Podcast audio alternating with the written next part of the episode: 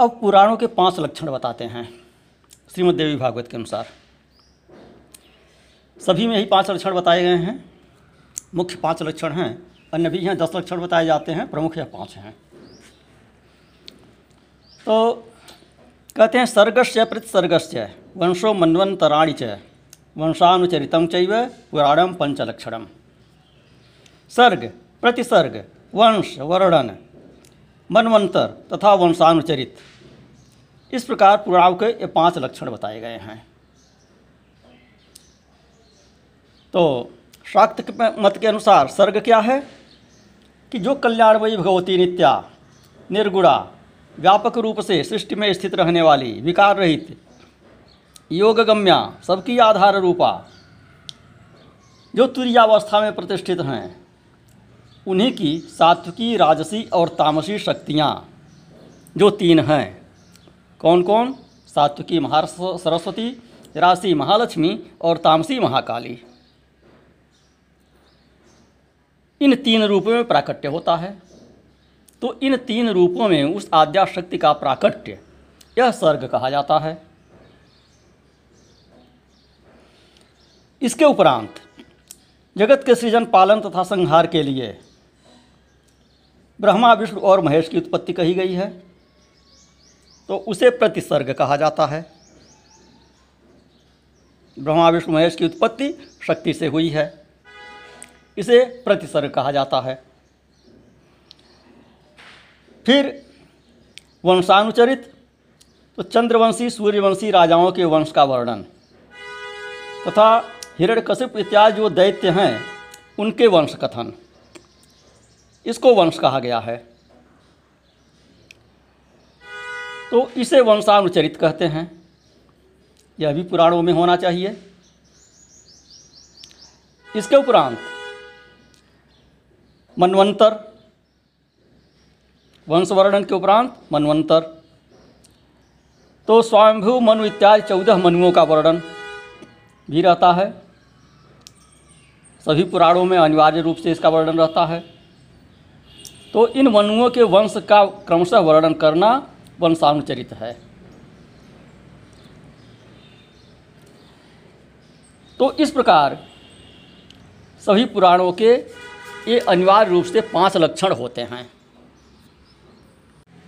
श्रीमद्भागवत में 10 लक्षण बताए गए हैं पुराण के, 5 मुख्य, 5 गौड़। तो यहाँ कहते हैं कि विश्वसर्ग, विसर्ग, वृत्ति, रक्षा, मन्वन्तर, वंश, वंशानुचरित, संस्था अर्थात प्रलय, हेतु, ऊति भी जिसे कहते हैं, और अपाश्रय। यह 10 लक्षण श्रीमद्भागवत में पुराणों के बताए गए हैं। सर्गोस्याथ विसर्गस्य वृत्तिरक्षांतराणि च वंशो वंशानुचरितं संस्था हेतुरपाश्रयः दशभिर्लक्षणैर्युक्तं पुराणं तद्विदो विदुः केचित् पंचविधं ब्रह्मन् महदल्पव्यवस्थया। तो कहते हैं कि कोई कोई आचार्य पुराणों के 5 ही लक्षण मानते हैं, दोनों ही बातें ठीक हैं। विस्तार करके 10 बतलाते हैं, संक्षेप में 5 बताते हैं। और कोई कोई महापुराण में 10 लक्षण कहते हैं और उपपुराण में 5 लक्षण कहते हैं, इस तरह से भी गणना करते हैं। लेकिन मूल रूप से 10 लक्षण सभी में घटित होते हैं। जो पुराण हैं, महापुराण हैं, उनमें 10 लक्षण घटित होते हैं। 5 में भी उन 10 का समावेश हो जाता है। देवी भागवत में जो 5 की गणना की गई है, तो उस 5 में भी इस 10 का समावेश है। अब जो श्रीमद् भागवत में बताए सर्ग किसे कहते हैं, तो कहते हैं कि जब मूल प्रकृति में लीन गुण क्षुब्ध हो गए हैं, तब महत्तत्व की उत्पत्ति होती है। महत्तत्व से तामस, राजस और वैकारिक अर्थात सात्विक 3 प्रकार के अहंकार बनते हैं।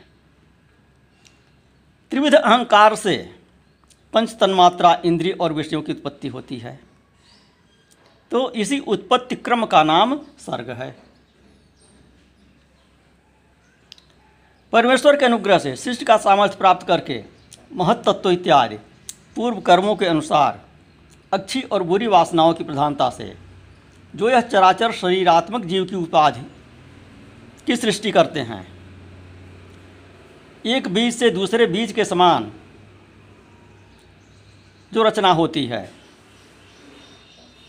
इसको विसर्ग कहते हैं। चर प्राणियों की अचर पदार्थ वृत्ति अर्थात जीवन निर्वाह की सामग्री है। चर प्राणियों के दुग्ध इत्यादि, इनमें से मनुष्यों ने कुछ तो स्वभाववश कामना के अनुसार निश्चित कर लिया है और कुछ शास्त्र के अनुसार निश्चित कर लिया है। तो कहते हैं भगवान युग युग में पशु पक्षी मनुष्य और ऋषि देवता आदि के रूप में अवतार ग्रहण करके अनेकों लीलाएं करते हैं। इन्हीं अवतारों में वे वेद धर्म के विरोधियों का संहार भी करते हैं।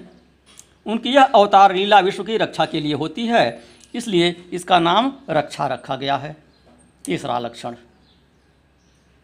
अवतार, सर्ग विसर्ग अवतार। तो इसके उपरांत मनु देवता, मनुपुत्र, इंद्र, सप्तर्षि और भगवान के अंशावतार, इन छह बातों की विशेषता से युक्त समय को मन्वन्तर कहते हैं। ब्रह्मा जी से जितने राजाओं की सृष्टि हुई है, उनकी भूत, भविष्य और वर्तमान कालीन संतान परंपरा को वंश कहते हैं। और उन राजाओं के तथा उनके वंशधरों के चरित्र का नाम वंशानुचरित है। इस विश्व ब्रह्मांड का स्वभाव से ही प्रलय हो जाता है और उसके चार भेद हैं प्रलय के: नैमित्तिक, प्राकृतिक, नित्य और आत्यंतिक। तो इन्हीं प्रलयों को संस्था कहा जाता है। और पुराणों के लक्षण में हेतु नाम से जिसका व्यवहार होता है वह जीव ही है, क्योंकि वही वास्तव में सर्ग विसर्ग आदि का हेतु है। जीव के लिए ही सृष्टि होती है। जीव के लिए क्यों होती है? उसको भोग प्रदान करने के लिए, उसके कर्म का भोग प्रदान करने के लिए सृष्टि की आवश्यकता पड़ती है, उसे शरीर प्रदान करने की आवश्यकता पड़ती है। तो इसके दो उद्देश्य होते हैं सृष्टि के। एक तो जीव को उसके कर्मों का फल प्रदान करना, उसे भोग प्रदान करना कर्मानुसार, और दूसरा उसे कर्मों का फल भोग कर वासनाओं से मुक्त होकर जन्म बंधन से मुक्ति प्रदान करने का अवसर देना। तो सृष्टि केवल जीव को कष्ट में नहीं डालती है और केवल सुख नहीं प्रदान करती है। जीव की उत्पत्ति इसलिए भी होती है कि वह अपने कर्मों के फल भोग कर, कर्मों के बंधन से मुक्त होकर अपने आत्मस्वरूप को प्राप्त कर सके, वह मुक्त हो सके।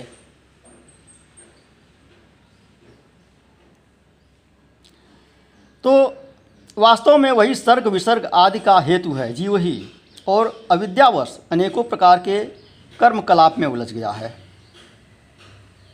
जो लोग उसे चैतन्य प्रधान की दृष्टि से देखते हैं वे उसे अनुशयी अर्थात प्रकृति में शयन करने वाला कहते हैं, और जो उपाधि की दृष्टि से देखते हैं वे उसे अव्याकृत अर्थात प्रकृति रूप कहते हैं। तो पुराणों की गणना 18 है। इसके लिए श्रीमद्देवी भागवत में एक श्लोक में संकेत रूप से बहुत सुंदर ढंग से बताया गया है। मद्वयं भद्वयं चैव ब्रत्रयं व चतुष्टयं अनापलिंग कूस्कानि पुराणानि पृथक पृथक।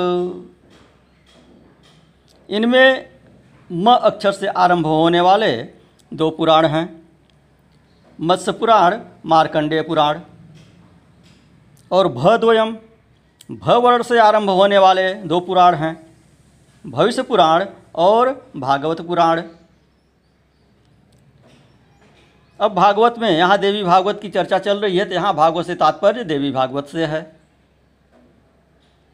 यहाँ आगे चल के कहेंगे भागवत को उपपुराण के रूप में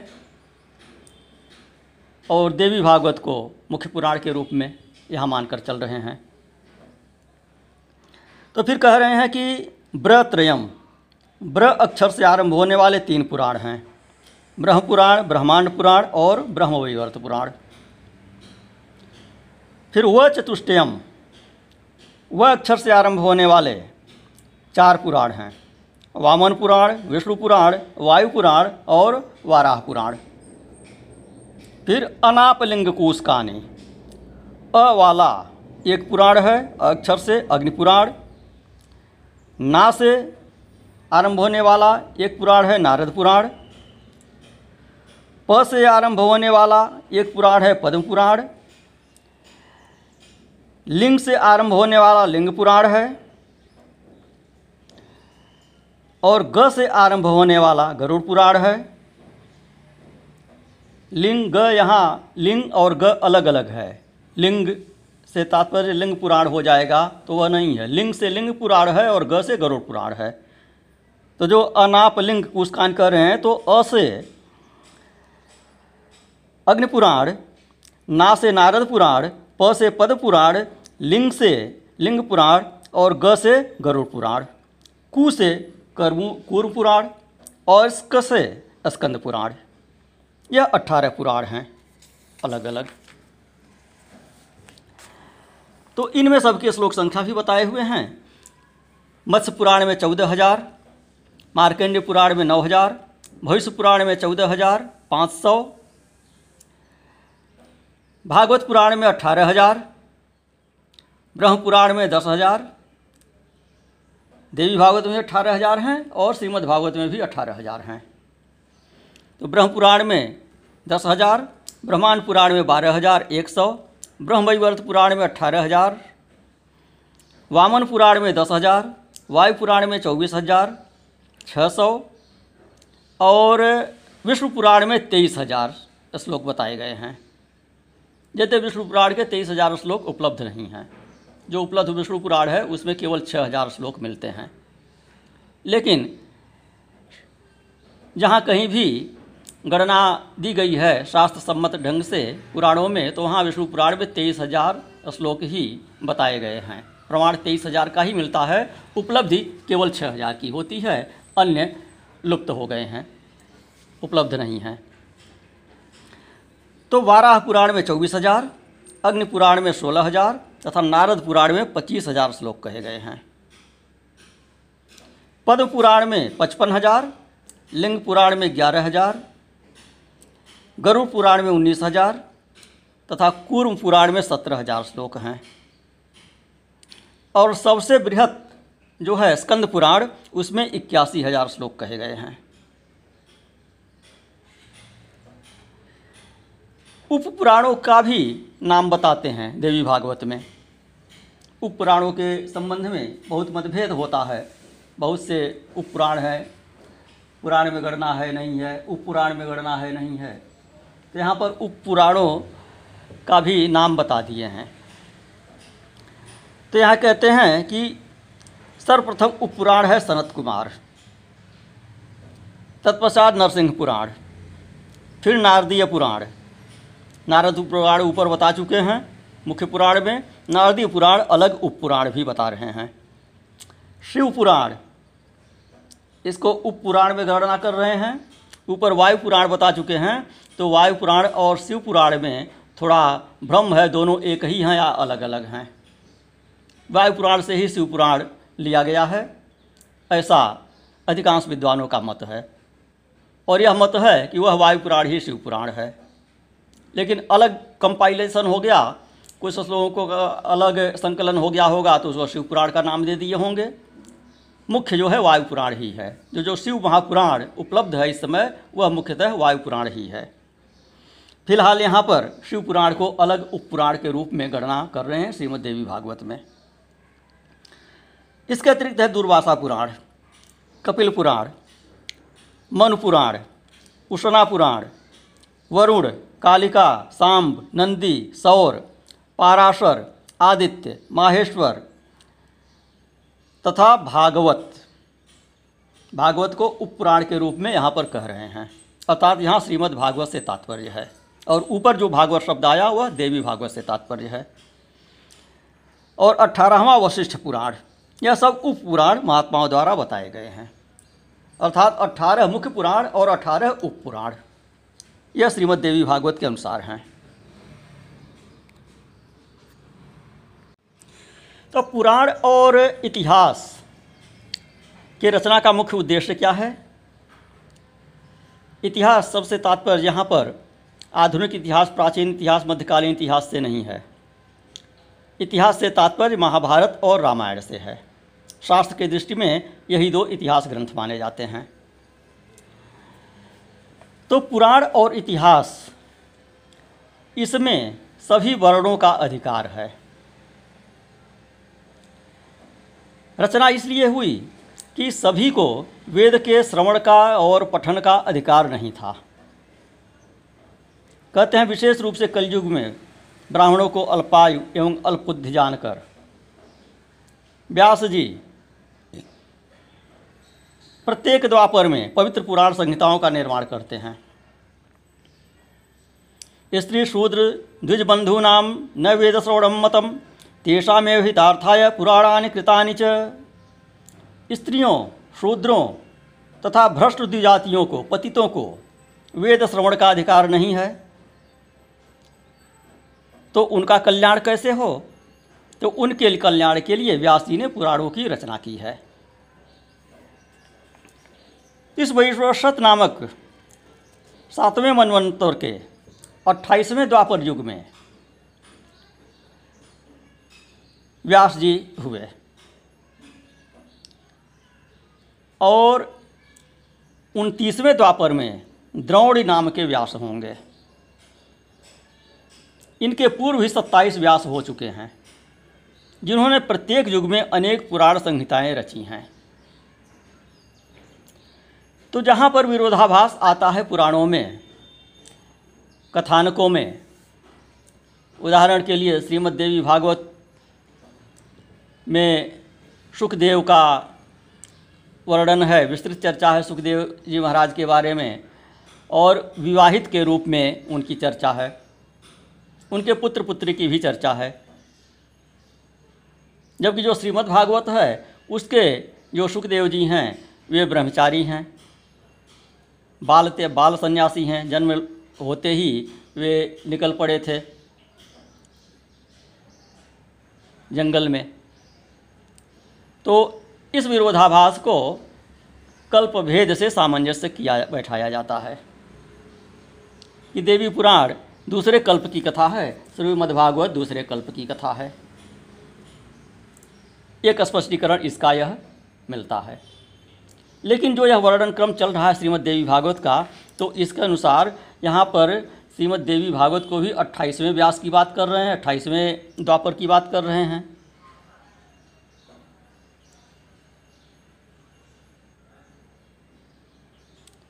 अस्तु।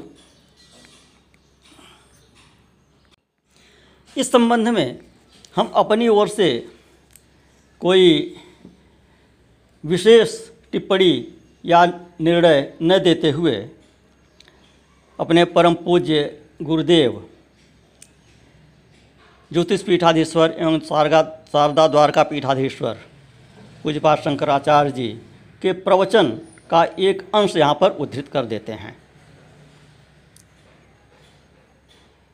उनका कहना है कि दो प्रकार की कथाएं हैं, इनका परस्पर विरोध है।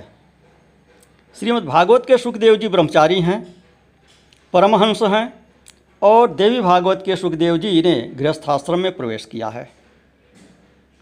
ऐसी स्थिति में यह कहना उचित होगा कि यह भेद कल्प भेद के कारण है। पूज्यपाद गुरुदेव कहते हैं कि पाद्म कल्प में श्रीमद् भागवत की कथा होती है और रैवत कल्प में देवी भागवत की कथा होती है। और इसका सामंजस्य बैठाने के लिए श्री रामचरितमानस की चौपाई उद्धृत करते हैं। यहाँ लिखा है, नाना भांति राम अवतारा रामायण सतकोटि अपारा कल्पभेद हरिचरित सुभाये भांति अनेक मुनि सन गाये। करिय संशय अस उर आनी सुनिय सद कथा सादर रतिमानी। कल्पभेद से नाना प्रकार के चरित्र भगवान के होते हैं। दोनों कल्पों की अलग अलग कथाएं हैं, इसलिए संशय नहीं करना चाहिए। नाना भाग से राम के अवतार हुए हैं, नाना भाग से श्री कृष्ण के भी अवतार हुए हैं। और श्री कृष्ण के पहले के अवतार का वर्णन योग वशिष्ठ में भी है। अभी जिसकी कथा चल रही थी नवरात्र से पूर्व, आगे फिर चलेगी नवरात्र के उपरांत, तो वहाँ भी सुखदेव की चर्चा है। योग वशिष्ठ में वशिष्ठ जी राम जी को उपदेश देते हैं और वहाँ पर सुखदेव जी का और जनक का संवाद आता है, दोनों का प्रसंग आता है। तो वहाँ पर शंका होती है कि त्रेता की कथा में द्वापर की कथा कैसे आ गई, द्वापर के अंत की कथा कैसे आ गई त्रेता में। तो वहाँ पर स्पष्टीकरण दिए हुए हैं कि वह पहले के कल्प की कथा है। उससे पहले भी जो 27वें द्वापर में व्यास जी थे, 27वें द्वापर में जो सुखदेव जी थे, 27वें द्वापर में जो जनक जी थे, उनकी कथा वशिष्ठ जी राम जी को सुनाते हैं। तो इसी आधार पर इसका भी निर्णय किया जा सकता है कि श्रीमद्देवी भागवत की कथा जो है यह दूसरे कल्प की है और श्रीमद्भागवत की कथा यह दूसरे कल्प की है। नारायण।